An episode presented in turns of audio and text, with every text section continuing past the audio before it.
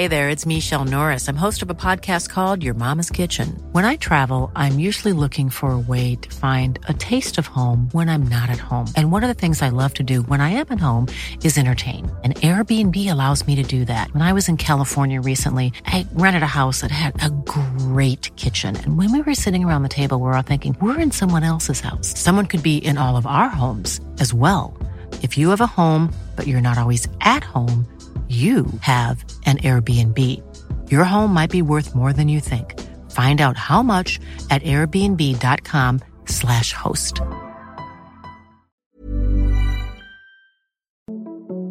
Den här podden Vägen till Wembley är i samarbete med Adidas som tillsammans med det svenska landslaget har lanserat den nya svenska EM-tröjan. Och i den tröjan så finns det en guide på hur man ska stoppa Sverige. Och vill man läsa mer så kan man gå in på howtostopsweden.com och kanske till och med beställa hem sin favoritspelares tröja. Då sätter vi igång.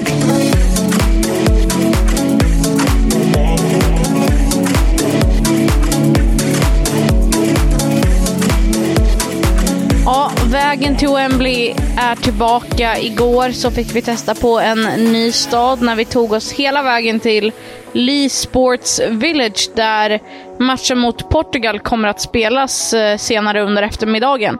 Mitt namn är Amanda Sasa. Jag heter Sebastian Persson. Ja, vi tog oss ju ut till Lee Sports Village för första gången. En, en ganska liten arena jämfört med Bramall Lane i Sheffield. Den tar nämligen 32 000 och eh, Lee Sports Village tar ungefär 12 000 eh, åskådare. Och det var ju också ganska... Det var ju inte en jättesmidig arena att ta sig till och från planen, utan vi fick ju gå runt hela arenan. Medan det var enklare att komma åt eh, planen i Bramall Lane. Ja, det var verkligen inte någon direkt EM-känsla man, eh, man fick när man gick utanför eh, arenan och, eh, och den är ju dessutom nerbantad, reducerad nu under mästerskapet, så det är bara 8100 supportrar som, som kommer vara på plats, varav 1300 svenskar. Så att vi får väl se hur stämningen är senare idag, men första intrycket var inte speciellt positivt. Nej, men jag tänker ändå att även om den är liten så kan den ju ha, ha sin skärm. Jag tyckte till exempel att men jag tyckte att det var lite mysigare att sitta på presskonferenserna på Lee Sports Village än vad det var på Bramall Lane. Om jag får säga det själv. Det var liksom ett eget rum. Och just det rummet kändes ju mycket större. Och mer liksom presskonferenskänsla. Ja, jag vet inte. Jag var skeptisk till det mesta där borta, men, eh, men presskonferenser var det i varje fall och eh, det inleddes ju med eh, Francisco Neto, förbundskapten för Portugal, men även med Silvia Rebelo då som var på bänken senaste, senaste matchen för portugisisk del. Vad, vad tyckte du var mest intressant som kom fram? Francisco Neto pratade om hur Sverige är så högt rankade på världsrankingen. De är ändå världstvåa. Och han pratade om att de är förhandsfavoriter och att eh, de kanske känner pressen lite mer än vad Portugal kommer att göra, men att man ändå kommer gå ut dit och kriga och göra sitt allra bästa. Och Neto har ju vi pratat om tidigare i podden, så det var ju intressant också att få, få se hur han är i verkligheten än att bara läsa om honom på medier och i medier. Och jag tyckte ändå att han verkade vara liksom, ja men en reko förbundskapten. Han, han hade alla hästar hemma, om man kan säga det så. Det var inget, det var inget som liksom stod ut och gjorde att han, han var sådär skum som vissa förbundskaptener kan vara, utan han kändes ändå ganska, ganska bra på sitt jobb faktiskt. Jag tyckte att han var eh, mer sympatisk än vad jag bara hade kunnat läsa mig till tidigare. Jag, jag trodde att han skulle vara mer lik eh, Mark Parsons, eh, där min bild eh, är att han är eh, ganska klyschig av sig och eh, rätt nördig gentemot eh, jobbet han har. Medan Neto hade även eh, fördelar socialt och, och, det var lite kul att han skämtade till det även för att eh, Portugals tydliga svaghet är ju fasta situationer med tanke på att Portugal knappt har någon spelare över 1,70 och målvakten Ines Pereira är också bara 1,67 och tar sig inte därmed ut så ofta vid fasta situationer och liknande i och med att hon inte har så mycket längd att leka med. Och, och han sa det också att det mm, Portugal måste vara väldigt fokuserade och koncentrerade vid fasta situationer för att de släppte till exempel in tre mål i Algarve mot Sverige. De släppte in ett mål på en fast situation mot Schweiz och två stycken eh, mot Nederländerna. Så att eh, det är en eh, tydlig svaghet. Och, men han sa samtidigt också att vi är korta och vi kommer inte växa mer till imorgon utan utifrån då gårdagens presskonferens. Men men de får helt enkelt försöka hantera det. Så det var väl det som eh, stack ut mest. Men, eh, men gårdagens stora besked kom ju ändå för presskonferensen och handlade ju trots allt om Sverige för att eh, det var ju Caroline Seger där det råder viss osäkerhet. Ja, ett otroligt tapp om det är så att hon inte kan, kan spela. Seger skadade sig i matchen mot Schweiz och det är en känning i hälen då som ska stöka till det för lagkaptenen. Och sen så, igår tränade hon ju också på sidan av det för att optimera så att hon potentiellt kan kliva in och eh, spela mot Portugal. Men jag tycker, jag tror inte att man kommer starta henne i och med att man vet inte hur många minuter hon har i sig. Samtidigt så tror jag att eh, är det så att Sverige inte behöver henne, då tycker jag att man kan vila henne hela matchen om det skulle vara så att man har ett övertag. Det är, det är samma situation som, som eh, med Stina Blackstenius och Stina Blackstenius tidigare. Att eh, hade man inte behövt henne så skulle man inte spela henne och jag tycker att det, det är samma här. Då är det väl bättre att man sparar seger till en eventuell kvartsfinal. Ja, känslan var ju tydlig att hon inte kan starta, men att hon troligtvis kan spela. Så att uh, ett inhopp är väl mer troligt för seger beroende på hur, uh, hur det ser ut helt enkelt. Däremot positivt besked uh, på skadefronten då. Blackstenius redo för 90 minuter.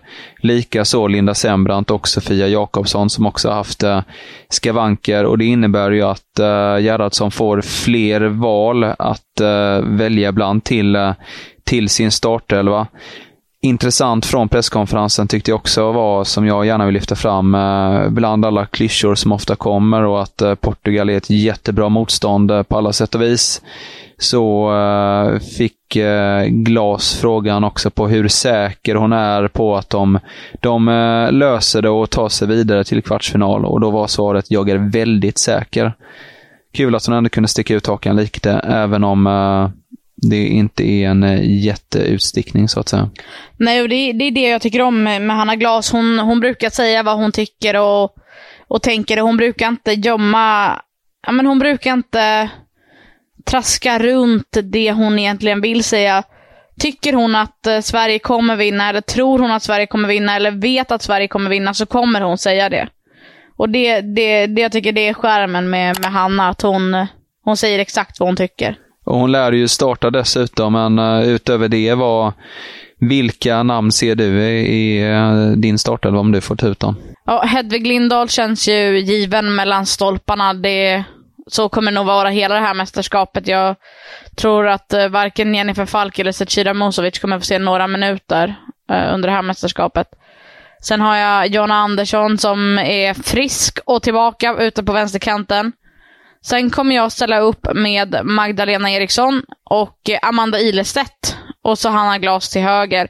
Och det är bara för att även om Linda Sembrant är 90 minuters redo, så har hon inte riktigt kommit in i det här matchtempot. Så därför väljer jag att inte starta henne, utan hon får gärna hoppa in efter 45 eller något sånt.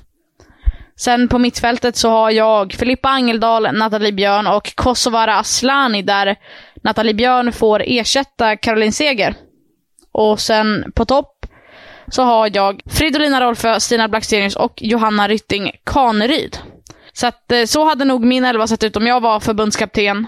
Hur hade den sett ut för dig? Ja, men jag har uh, lite tråkigt kanske, men uh, precis samma utöver uh, mittbacksparet där. Där väljer jag också gå på Magdalena Eriksson, men min tanke är annars att uh, få in Linda Sembrand för att uh, hon är tillgänglig för 90 minuter och ska hon kunna matchas in så tror jag detta är matchen som, uh, som hon ska matchas in i. För att jag tror att Sembrand med hennes rutin och positionsspel kommer bli väldigt viktig i den här turneringen. Och eh, därför tycker jag det är bättre att slänga in henne nu så hon får minuter, kommer in i matchtempo och är eh, ännu starkare i en eh, kvartsfinal.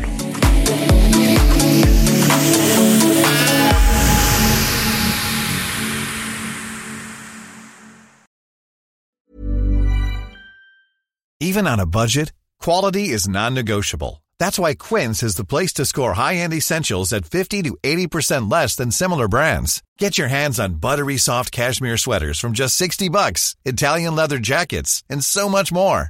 And the best part about Quince, they exclusively partner with factories committed to safe, ethical, and responsible manufacturing. Elevate your style without the elevated price tag with Quince. Go to quince.com slash upgrade for free shipping and 365-day returns. Hey there, it's Michelle Norris. I'm host of a podcast called Your Mama's Kitchen. When I travel, I'm usually looking for a way to find a taste of home when I'm not at home. And one of the things I love to do when I am at home is entertain. And Airbnb allows me to do that. When I was in California recently, I rented a house that had a great kitchen. And when we were sitting around the table, we're all thinking, we're in someone else's house. Someone could be in all of our homes as well. If you have a home, but you're not always at home, you have an Airbnb. Your home might be worth more than you think. Find out how much at airbnb.com slash host.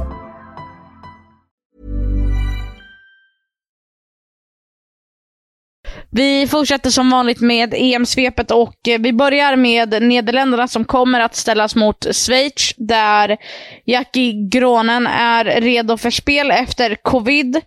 Medan eh, The Telegraph skriver att eh, Midema inte kommer att spela i och med att eh, hon tidigare under förra veckan testade positivt i covid och eh, Noen ska också vara tillbaka efter skada. Precis, och den matchen är ju väldigt intressant att följa i och med att den spelas samtidigt som, som Sveriges match mot Portugal. Och skulle det vara så att både Sverige och Nederländerna vinner sina matcher så blir det ju en rysare om gruppsegern. I dagsläget är det så att Nederländerna, Nederländerna leder gruppen med anledning av att de har gjort ett mål fler än vad eh, Sverige gjort. Däremot, skulle det bli så att eh, Sverige tar igen det, så är det ju som sagt då först och främst bäst målskillnad som gäller. Där de är exakt lika just nu. Sen så kommer flest antal gjorda mål, där Nederländerna alltså leder med ett mål mer. Därefter så är det lägst disciplinär poängsumma. Och i det så räknar man då på gula och röda kort. Ett gult kort ger en disciplinär poäng. Ett rött kort ger tre disciplinära poäng. Skulle det vara så att en spelare blir drar på sig två gula kort i eh, sista matchen räknas det som tre poäng också. Status där är att Nederländerna har tre varningar, Sverige noll, vilket talar till Sveriges fördel. Skulle det bli så att det går vidare till ytterligare, att det inte går att skilja på lagen, då är det placering på Uefa-rankingen som gäller. Och där är Nederländerna högre rankat än Sverige. Och vi fortsätter vidare med Spanien som ställdes mot Danmark i dödens grupp. Sista matchen där det stod mellan de här två lagen att ta sig vidare till en eventuell kvartsfinal där man kommer att möta England. Och det var ju, ett ganska, det var ju en ganska jämn match redan från början. Det var, det var chanser åt båda håll, men jag fick ett meddelande under matchen som jag absolut kan hålla med om. Och det är att det var... Det kändes som att Pernilla Harder spelade med tio konor. Att det var Pernilla Harder som gjorde allt jobb för, för Danmark och, och man kan ju inte vara ensam mot elva man eller kvinnor för den delen, om man ska, ska ta sig vidare till en kvartsfinal. Då måste alla, alla prestera och det, det gjorde ju Spanien som fick till ett mål där i slutminuterna. Ja, tungt för eh, Danmark och eh, ytterligare ett eh, nordiskt lag som inte tar sig vidare. Nu är det ju bara Sverige och Island kvar som har chans på kvartsfinal. Sverige börjar gå vidare. Island ligger just nu på eh, kvartsfinalplats, men möter eh, Frankrike i eh, den sista omgången på, på måndag. Så lär bli tufft även för Island. Då är det helt plötsligt bara Sverige som är vidare bland de nordiska lagen. Ja, och det vet vi ju inte än för att eh, Sverige skulle ju faktiskt kunna förlora mot Portugal idag, även om det kanske inte är jättetroligt. Men den möjligheten finns ju faktiskt. Men vi har fått in lite lyssnarfrågor också va? Ja, men det har vi. vi jag fick ett ett mejl här från Gustav, heter han, och han undrar.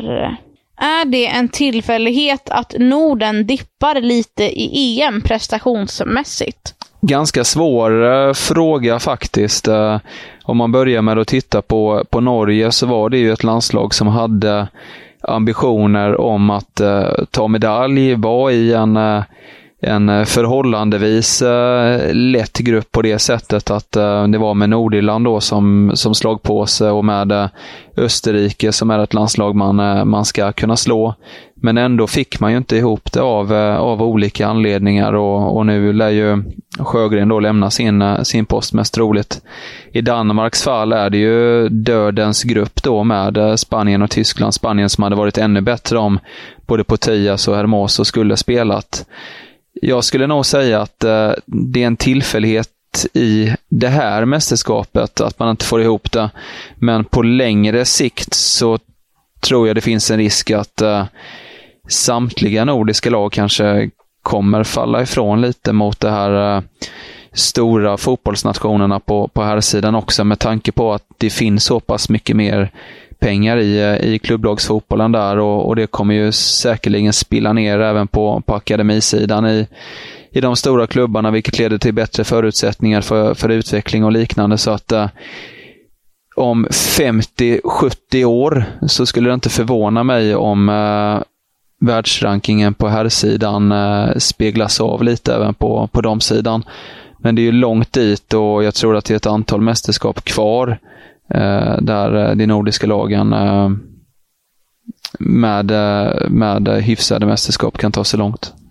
Jag tror att det kommer ske absolut tidigare än 50-70 år om jag ska vara helt ärlig. Vi ser redan nu att lag som tidigare inte haft någon chans mot, mot Sverige, Norge, Danmark börjar, börjar kunna mäta sig på riktigt. Du har lag som Italien, Portugal, Spanien, England till och med, som inte har varit så bra förut, som verkligen börjar komma upp nu och, eh, och bli riktigt, riktigt bra. Och till och med Spanien gick in i EM som förhandsfavoriter. Italien börjar.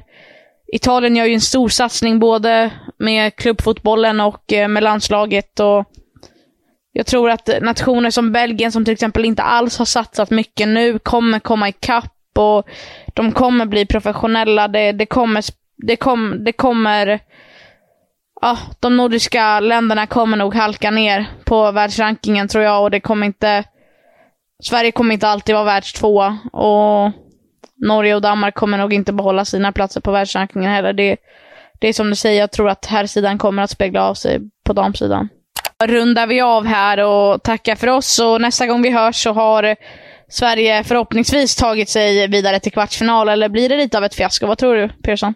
Ja, det är klart, det vore ju ett praktfiasko om de uh, skulle förlora mot, uh, mot Portugal och, och uh, ramla ur då, men nej, det, Portugal är alldeles för dåligt på fasta situationer. Jag tror att Sverige vinner med 2-0. Jag ska jag dra till med 3-0 då. I och med att de vann med 4-0 sist. Så att, Proppen ur. Vi finns ju som vanligt under hashtaggen VTW 2022 den börjar rulla på lite mer nu. Ja, härligt. Framåt kvartsfinal så eh, kanske det kommer ännu fler frågor. Det är vi bara tacksamma för. Mitt namn är Mansasa. Jag heter Sebastian Persson. Ciao!